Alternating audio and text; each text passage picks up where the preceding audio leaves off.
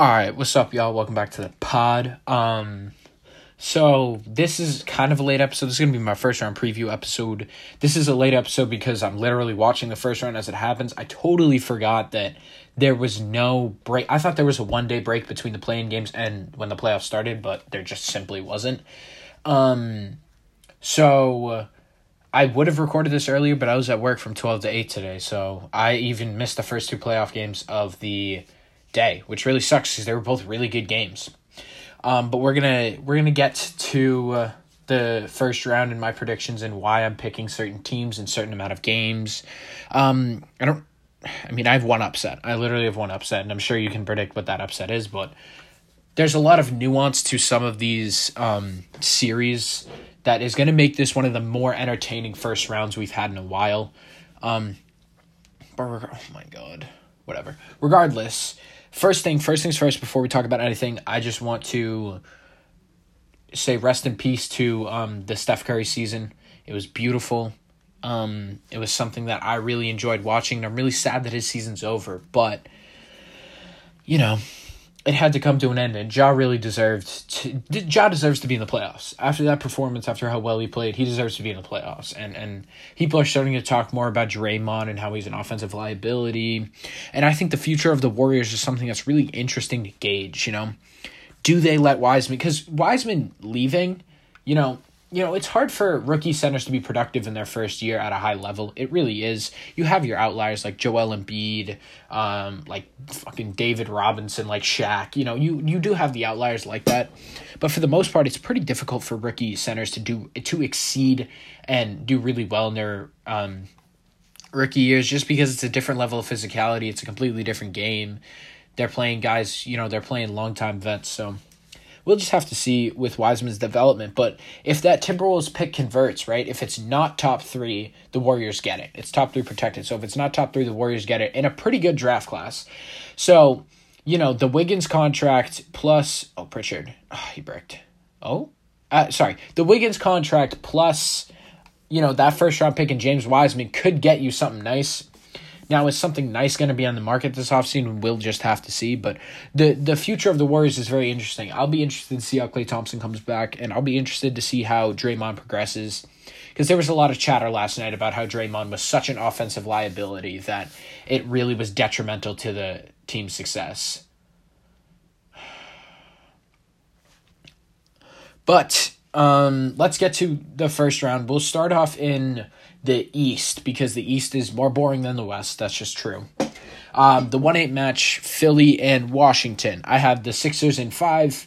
Um, I think that this series will be very interesting because, you know, Westbrook and Beal are playing very good basketball. This Wizards team is playing a lot of good basketball right now.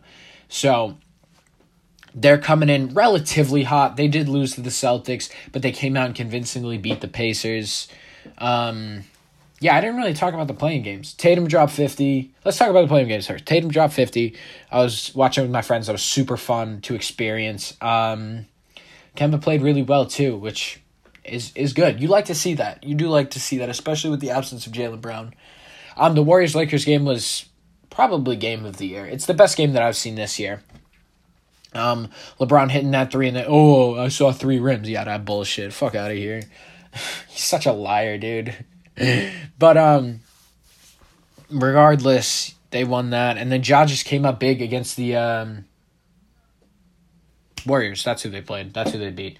Um, and like I said, there was a lot of chatter about Draymond being an offensive liability. Pairing with that, though, the Eastern Conference was pretty boring. It was two blowouts, two complete blowouts, and the Tatum dropping 50 in what turned out to kind of be a blowout. You know, it wasn't exactly a blowout, but we just had a commanding lead for a lot of the second half, and we were confident that we were going to win the game. You know, when Tremont Waters gets um, PT in a play-in game, you know you're in a good position.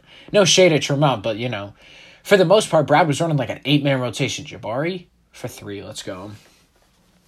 But regardless, that's the play-in games. Um, like I said, Philly Wizards. Okay, Philly Wizards. I have Philly in five because I think Russell Westbrook could, you know, have a 30 15 15 game. Brad could drop 50, and the, you know, Sixers can lose one game. But at the end of the day, Alex Len, um, and Daniel Gafford, thank you, um, are not going to be able to guard Joel Embiid. That's going to be absolute barbecue chicken. And the Wizards' defense is just atrocious. It's just not good. You know? Uh, Rui Hachimura wasn't able to guard Tatum because Tatum's too quick for him. And I think he'll have that same problem with Tobias Harris where Bradley Beal isn't big enough to cover Tobias Harris, but Rui Hachimura isn't quick enough to keep up with Tobias Harris. Obviously, not to the scale that Tatum did it, but I think it's going to be a lot of the same problems. And also, the way that you beat Philly in the playoffs is having a good defensive scheme. And Scott Brooks isn't going to have a good defensive scheme. It's fucking Scott Brooks. So I'll give Washington one game there, but overall, I think Philly's going to dominate that series. Now, the 2 7 matchup, which is Brooklyn and, you know, the Celtics, um, I'm watching that right now. Um, and we're winning right now, knock on wood. But I don't think we're going to win the series. Um, as a Celtics fan, I have to give us one game. I'm, I'm giving the Nets in five. You know, give us game three. Give us one game on the parquet. Is that how you say it? Give us one game at home in the garden in front of fans. Um, and hopefully we can if we get one win, that's all I, I, need. One night on Twitter. I need one night on Twitter to reply to Nets fans that call them bitches and frauds. You know, say that they ain't gonna win the championship this year. I, I, I just really, I need one win. That's all I need. And if Tatum drops like fifty and KD goes like one for seven, that would be even better. That would be amazing. But hopefully Boston can pull out at least one game. I'm still going Nets in five. Um, I saw Will on Twitter said that he had Nets in four, which is honestly, if I wasn't if I wasn't a Celtics fan, it's Nets in four. If I wasn't a Celtics fan, it's Nets in four. But as a Celtics fan, I gotta give myself give me one game, man. Give me one game where down the stretch, fifty two gets a steal on Kyrie, and the crowd in Boston's going crazy, and Tatum hits a step back three over Kevin Durant, and we win the game. Give me one. Just give me one game. Um, but then next up, I have Bucks in six over the Heat. Now this is interesting because I was able to watch the Milwaukee highlights, so I can like go a little bit more in depth. Obviously, the highlights don't tell the the um tale of the game at all. But I mean, they didn't really contain Giannis, right? Giannis had 26 and 18. He was playing really well. And and there are a couple things I saw that are are intriguing with this Bucks team, right? So number 1, is the fact that we criticized Giannis last year for sticking to the defensive scheme late in games, right? Not covering Jimmy Butler late in games, not uh, demanding that matchup for Bud, and not you know being like, "Nah, coach, fuck the system right now. I want to go out there and clamp." He did that, right? Because late late in the game, I think it was right before someone hit a three to make it 107 10 or not 107 i think yeah late in the game someone hit before someone hit a three to make it 107 107 before dragic hit that three i'm pretty sure it was at some point late in the game regardless Giannis was going one on one with Jimmy, and Jimmy was trapped and he was trying to get the ball away. And Giannis used his length, pause, and he poked the ball away and then he forced the jump ball. You know, Giannis, Giannis wanted that matchup. At the end of regulation, even though Jimmy was able to get by and make the layup, Giannis wanted that matchup. And Giannis played pretty good defense on it. He didn't foul him, which is amazing, which is the thing that you want to do. You don't want to foul in that situation. You're willing to give them the tie, just don't give them the lead. Um, so that was good to see that Giannis has kind of changed his mentality overall. Um, another thing is that I don't know. I don't know. I, I wasn't watching the game, so I don't know. I wasn't able to see in the highlights whether or not the Heat built a wall, but it seemed like there was a lot of Bam Adebayo on Giannis, which I don't necessarily like because Brook Lopez ended up having, you know, Andre Iguodala, Trevor Ariza on him, and in the highlights that I saw at least, there were a couple of big time clutch tippins that Brook Lopez had. You know, timely tippins. And those offensive rebounds and those second chance points, that's what's going to kill you in the playoffs. Especially in a game this close, those second chance points are what it comes down to. That's what it comes down to in the end. And and to see Brook Lopez doing that, I mean, it's a difference maker. That's a lot of the reason why the Heat were, were so good last year is because they were making the hustle plays. And from the highlights that I saw, you know, the uh, Bucks were making the hustle plays tonight. But We'll just have to see with this series because although Giannis seems to be less prone to the wall, although Jrue Holiday played really well, and although Brook Lopez's matchup is a huge mismatch, at the end of the day, you're going to get outcoached in this series. You are going to get outcoached in this series because the Miami Heat have Erik Spoelstra. So you know that he is making adjustments, something Mike Budenholzer is not known for doing. We'll see. We'll just have to see. I think I still I, I'm confidently picking the Bucks in six just because I think that Giannis is coming out with a vengeance. And I'm gonna say this about the Clippers when we get to the West too, but it's just a different vibe this year. They're flying under the radar. They're not the great regular season team. They're not this, you know, the cutesy boys of the of the Eastern Conference anymore. It's it's more of like, hey Giannis, prove it to us in the in the postseason. And that's what he's gonna try and do. Now, on the other side, Jimmy Butler played pretty well. Um, Duncan Robinson, this is why I'm worried about the Heat, because Duncan Robinson played out of his fucking mind. He played out of his mind.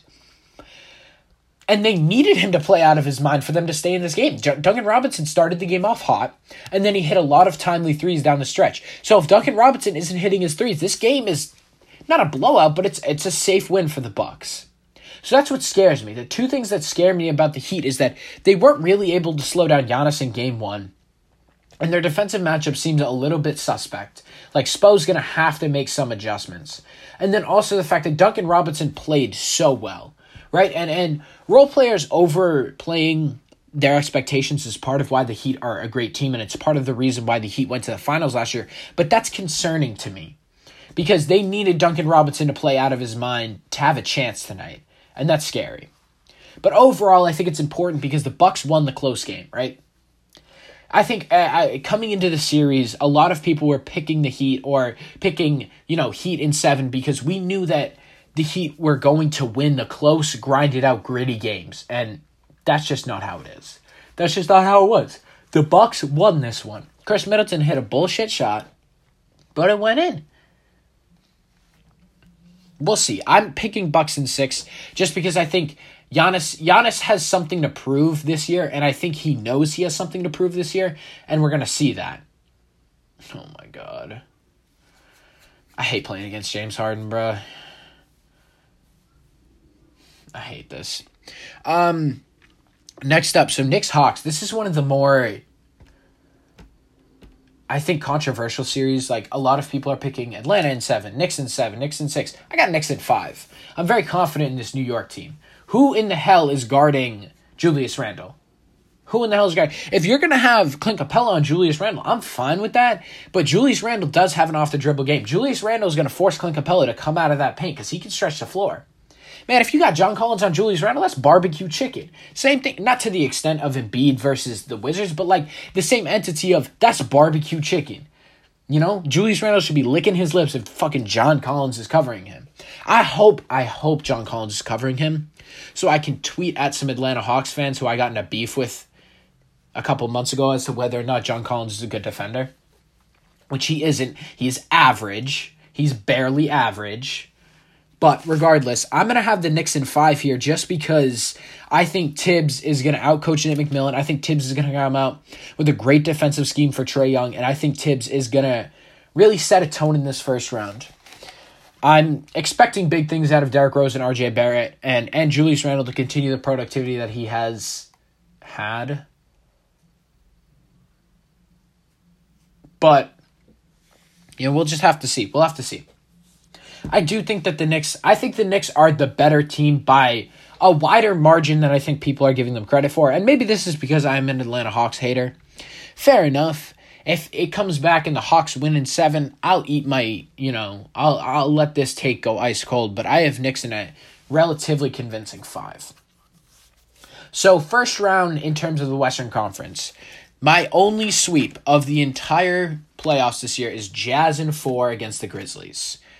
Um, because Ja Morant, yeah, he shot five for ten against the Warriors. That's a statistical anomaly. He's not going to shoot that well. Ja Morant's main game is in the paint, and he ain't getting to the paint against Rudy Gobert.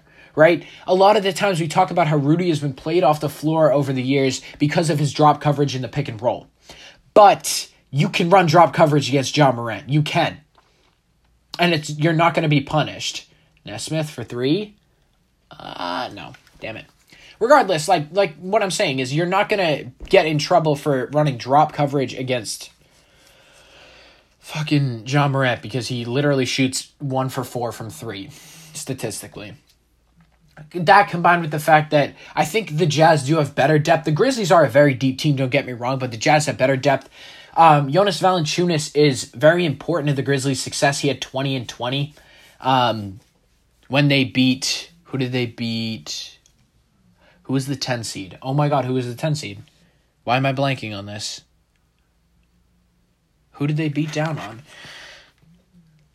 I don't remember, but Jonas had 20 and 20 in that game and he played really well. And him on Rudy Gobert, I like that matchup for the Jazz. Um, I just overall like the Jazz a lot, a lot better in this series, and I think it's going to be a convincing 4-0 sweep. The the Grizzlies disclaimer: the Grizzlies might be able to get game one because um, Donovan Mitchell will be it will be his like first game back, so they might be able to get game one, but I don't think they will. I think that they will uh, sweep them. Uh, the seven two matchup. Excuse me. Um, I have uh, Lakers in six. Lakers in six. I think LeBron got a lot of confidence from the play-in game.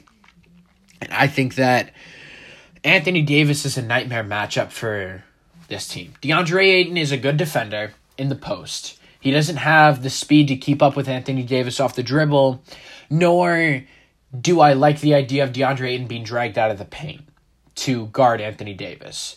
Now, if they do end up trotting out Drummond, which is possible, right? It is possible, and I expect to see both Drummond and Gasol minutes and Trez minutes. All three of them in this series. Because I think Frank Vogel, at least in the first couple games, Frank Vogel is going to kind of, you know, prod around with uh, the roster and see what really works. Because the Warriors are a bit of an anomaly. They do love to play small. And there are points when the Suns team plays small, but they do have a traditional big at the end of the day. DeAndre Ayton is a traditional big. Now, Jae Crowder on Anthony Davis, which happened in the finals last year, and it was an interesting matchup because Anthony Davis has a tendency to settle for mid range shots and to sell because he's not the first option in a championship roster. He doesn't have that mentality. So, the Jae Crowder, I expect to see a lot of Jae Crowder on Anthony Davis, but if you're running Anthony Davis at center, does that mean that LeBron is being covered by DeAndre Ayton? Or like that means that if if they're running Anthony Davis on at center when DeAndre Ayton is on the court, that means and Jae Crowder is covering, that means a wing player is being covered by DeAndre Ayton, and that's a huge mismatch. That also means that DeAndre Ayton is sucked out of the paint, and that's a huge advantage when you have LeBron James on your team.